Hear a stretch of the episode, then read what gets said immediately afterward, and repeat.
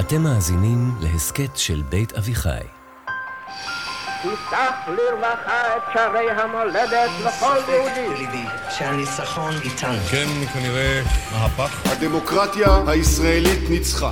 כמו לוויתן שאיבד את חוש הכיוון. בעד חיסול הטרור. אלימות היא כרסום יסוד הדמוקרטיה.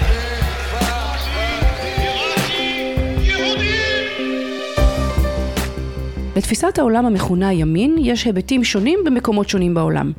בישראל, העמדה הזאת ממוקדת מבחינה היסטורית בעיקר ברעיון מרכזי אחד. ארץ ישראל השלמה, בריבונות ישראלית, ללא פשרות וויתורים.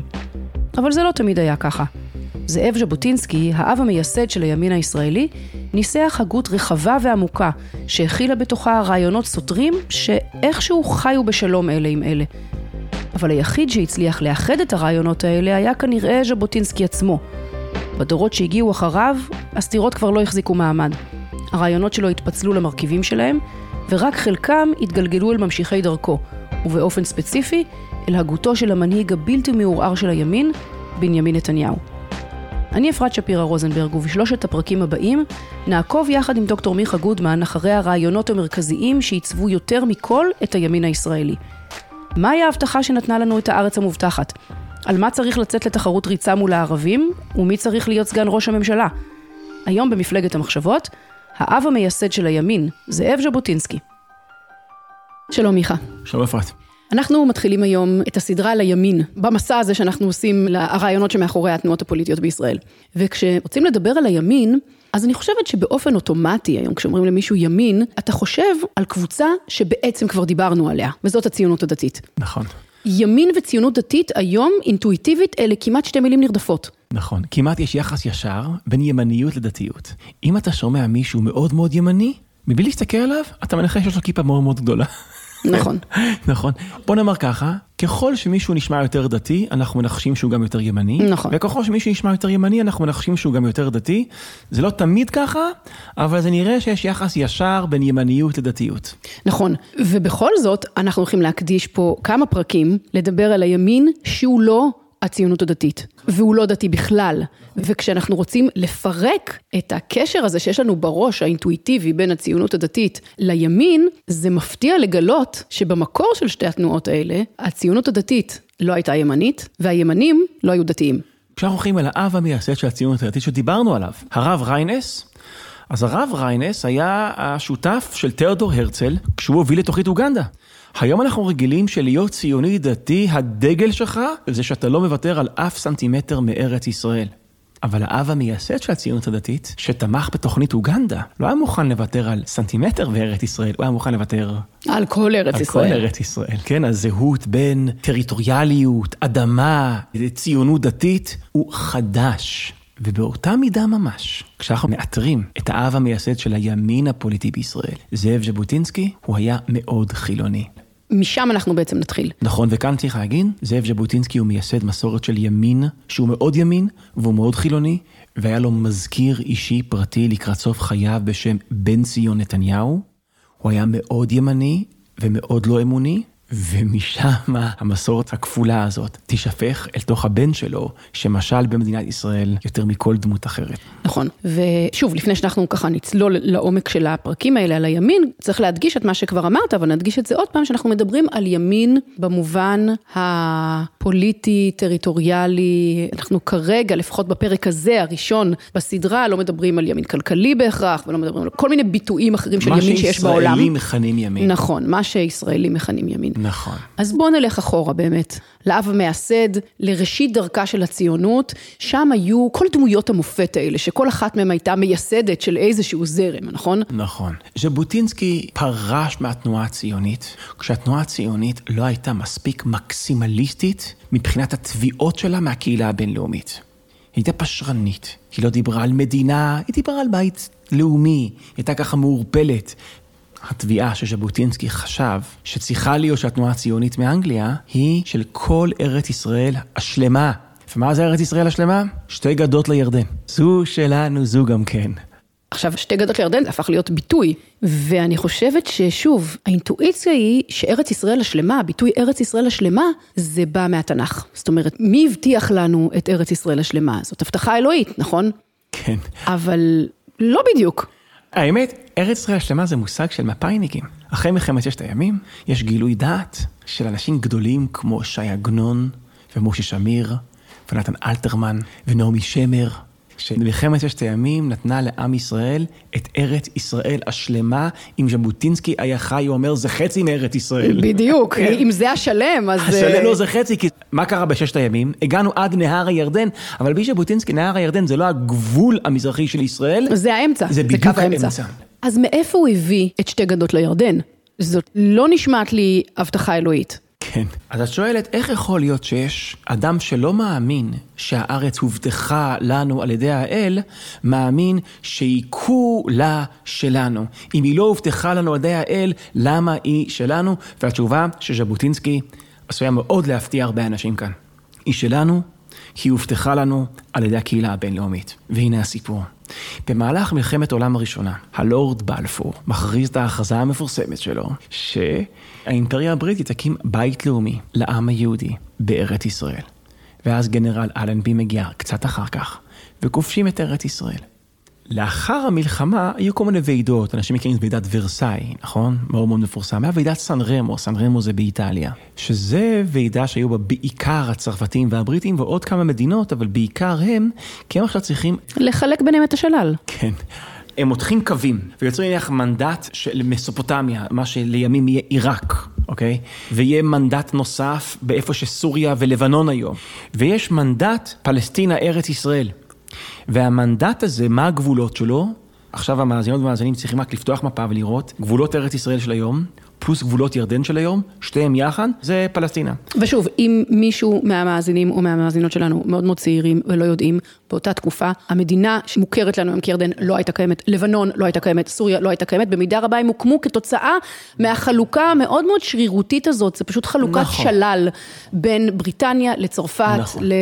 ועכשיו אז בוועידת סן רמו מחליטים שפלסטינה היא תינתן כמנדט לבריטים על מנת שיממשו את הצהרת בלפור. במילים אחרות, למה הבריטים קיבלו מנדט על ארץ ישראל, על שתי האגדות של הירדן, כדי להקים שם בית לאומי לעם היהודי? זה מאושר על ידי הארגון שקדם לאומות המאוחדות, החבר הלאומים, הוא מאשר את האופן שבו חילקו את העולם, את הארץ, בוועידת סן רמו. זה גבולות ארץ ישראל על פי ז'בוטינסקי אפרת. זאת ההבטחה, זאת הארץ המובטחת. על ידי מי היא מובטחת? על ידי הקהילה הבינלאומית. בדיוק. הנה לנו היכרות ראשונה עם הימין המקורי של ז'בוטינסקי.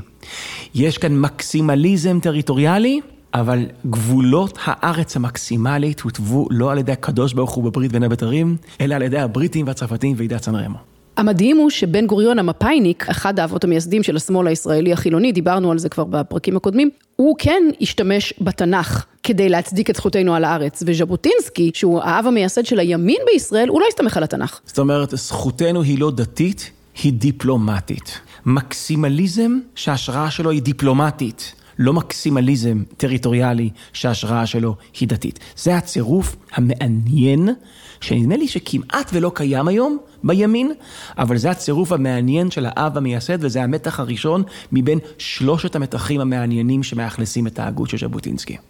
הראשון זה הצירוף בין מקסימליזם טריטוריאלי ודיפלומטיה, מה שדיברנו עכשיו. כן.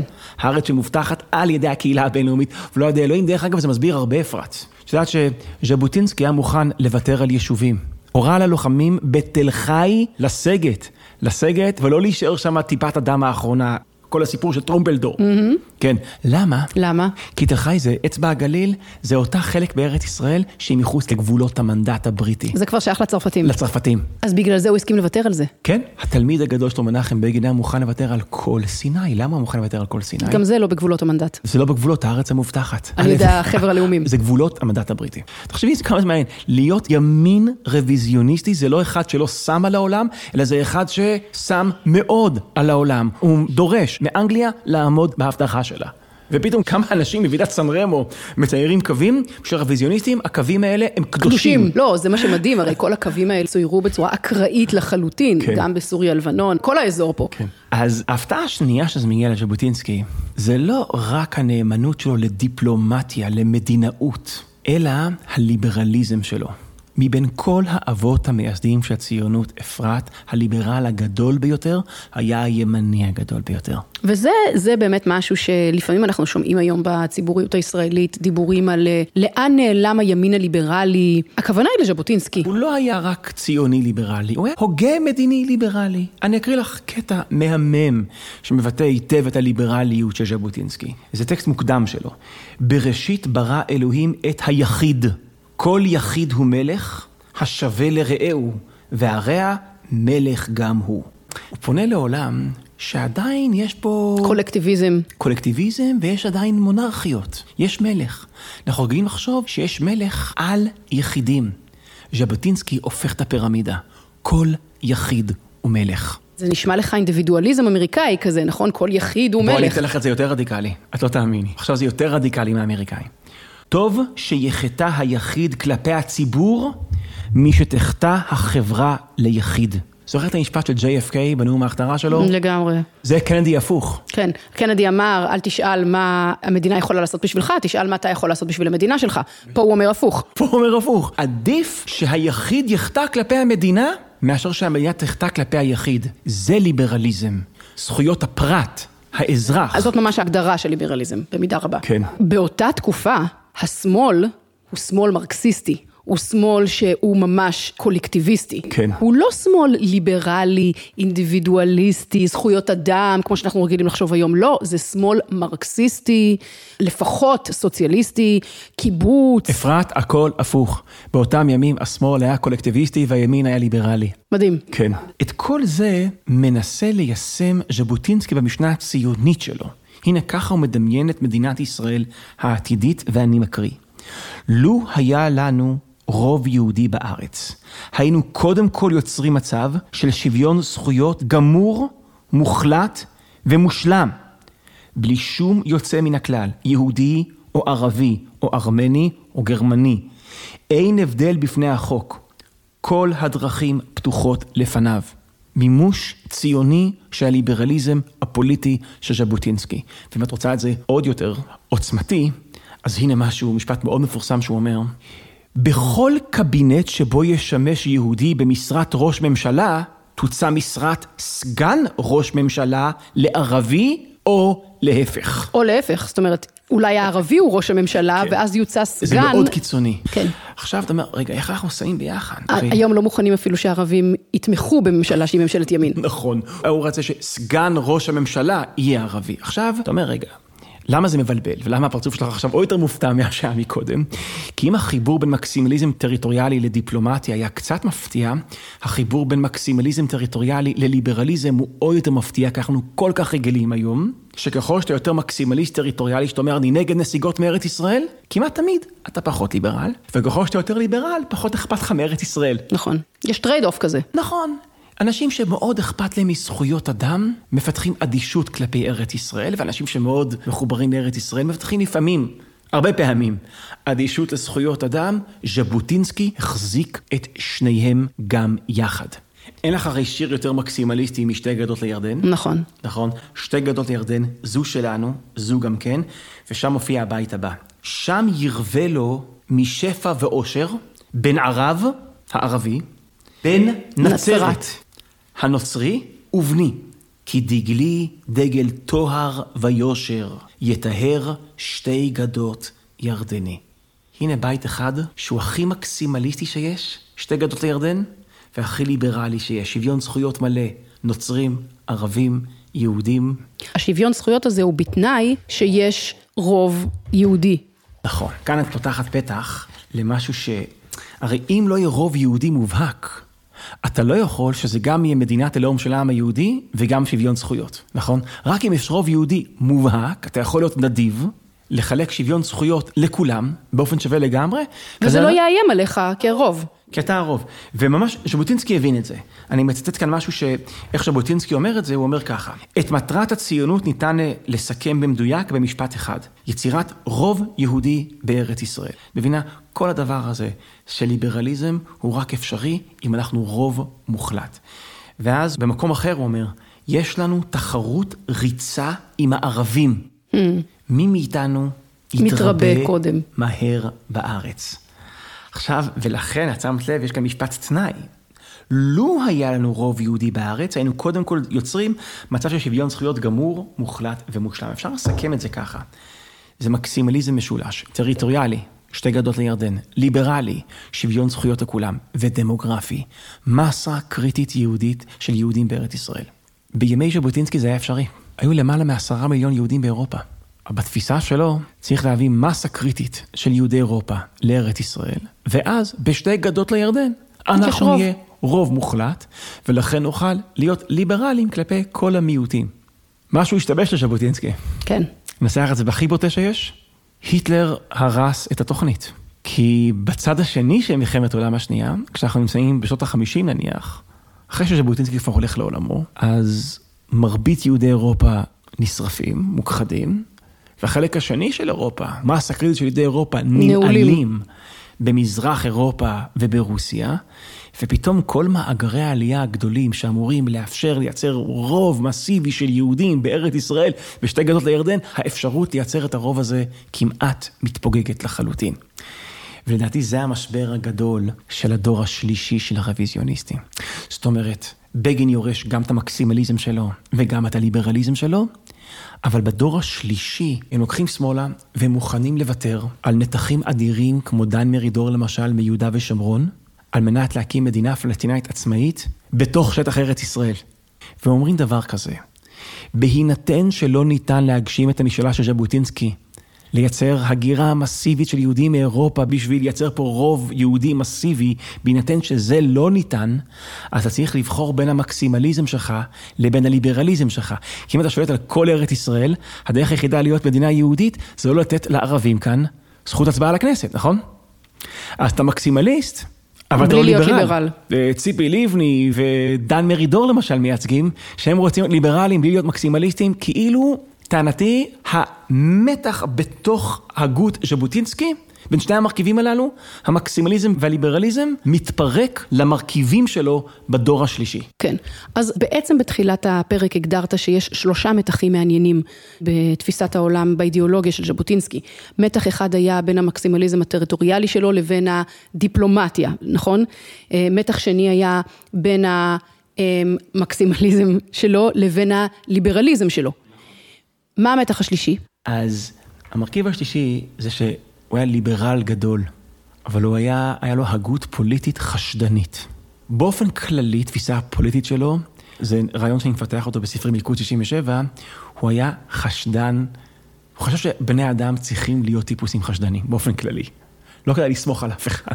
אתה יודע, אחד ההמנונים הגדולים של השמאל, עד היום, בכל מיני, בתנועות נוער, בשומר הצעיר, וזה, מה, מה השיר ששרים, שחקי שחקי על החלומות, זו אני החולם סך, שחקי כי באדם אמין, כי עודני מאמין בך. ובעצם זה מגיע לשיא במילים, כי עוד האמין גם באדם, גם ברוחו רוח עז. כן? אני מאמין באדם וברוח האדם, נכון? אמונה ברוח האדם.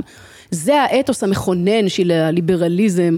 אז כנגד זה אומר ז'בוטינסקי, מצטט תומאס הובס, שאמר אדם לאדם זאב, והוא אומר, חכם היה הפילוסוף שאמר, הומו הומיני לופוס, רע מן הזאב אנוש לאנוש. את זה אומר ז'בוטינסקי כהגות פוליטית כללית. חשדנות זה הדיספוזיציה הבסיסית של האדם בעולם. אני מצטט, אוויל האיש המאמין לשכנו ויהיה השכן טוב וחביב ביותר. וואו. אז את ציטטת את צ'רניחובסקי. שצריך להאמין באדם. וברוח האדם, כי רוחו רוח עז. אוויל האיש המאמין לשכנו ויהיה השכן טוב וחביב ביותר. את זה אומר ז'בוטינסקי, אבל הוא מגשים את זה גם באופן פרטיקולרי על היהודים. אם יש מישהו שצריך לפחד מאנשים אחרים, לחשוד יהודים. באנשים אחרים, כל אדם צריך לחשוד, אבל יהודים צריכים להיות חשדנים על סטרואידים.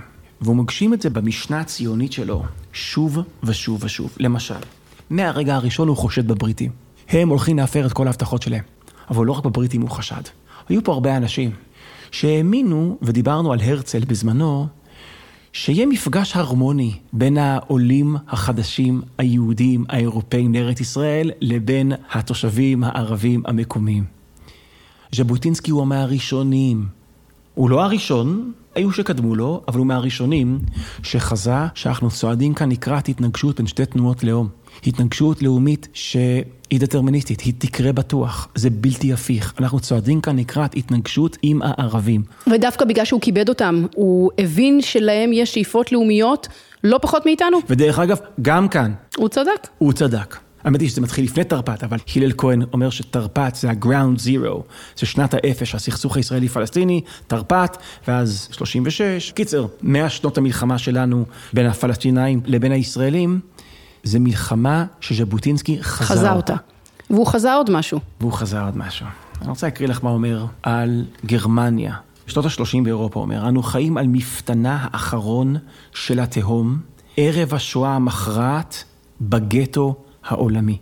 עוד אומר ז'בוטינסקי. מדהים שהוא משתמש במילים האלה. זה לא יאומן. שזה אמירה קצת, אה, אתה יודע, מבאסת. כן. כאילו, אם אתה חשדן ואתה פרנואיד, במזרח התיכון... אתה בדרך כלל צודק. במזרח התיכון. לא, לא במזרח התיכון, אם אתה יהודי. החבר'ה האלה הם לא היו במזרח התיכון, הם היו אז שים לב באירופה. לשלושת התחזיות של ז'בוטינסקי שהתממשו. לגבי הבריטים, שהם יבגדו בהבטחות שלהם, לגבי הערבים, שאנחנו נהיה בהתנגשות לאומית איתם, ולגבי הגרמנים, שהקטסטרופה הגדולה תבוא משם. אז באמת, אני חושבת שאנחנו דיברנו היום על אמ, שלוש סינתזות, הגדרנו את זה בהתחלה כשלושה מתחים, אבל זה בעצם יותר מדויק להגיד שמדובר בשלוש סינתזות מאוד מאוד ייחודיות לז'בוטינסקי, שכוננו את הימין הישראלי בתחילת דרכו, ואלה שלושת הסינתזות בין מקסימליזם טריטוריאלי לדיפלומטיה, מקסימליזם טריטוריאלי וליברליזם, וליברליזם וחשדנות. כלפי רוח האדם, או כל אדם שעומד מולך, אפילו זה השכן הכי נחמד שלך. כן, אלה בעצם שלושת הסינתזות שכוננו את הימין בישראל. ואם אנחנו מדברים, או רוצים להמשיך לדבר בפרקים הבאים, על מה קרה, איך הימין הישראלי, הרעיונות של הימין הישראלי השתנו, אולי הסינתזה הכי מעניינת לבדוק אותה, זאת הסינתזה השלישית דווקא.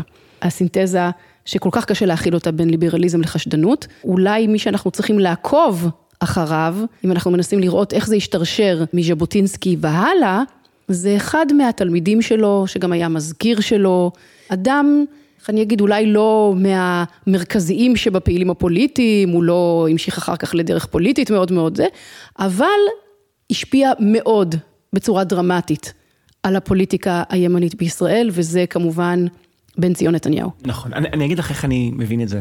מי שהיה ראש ממשלה יותר מכל ראש ממשלה אחר, והשפיע ועיצב את מדינת ישראל, יותר מהרבה ראשי ממשלה אחרים, בנימין נתניהו, אחת מהסיבות שהוא נורא מעניין, זה שיש, קודם כל הוא נורא עיצב את הימין במצב סבירה הנוכחי שלו. אם אי אפשר להבין את הימין של פעם בלי להבין ז'בוטינסקי, אי אפשר להבין את הימין של היום בלי להבין את נתניהו.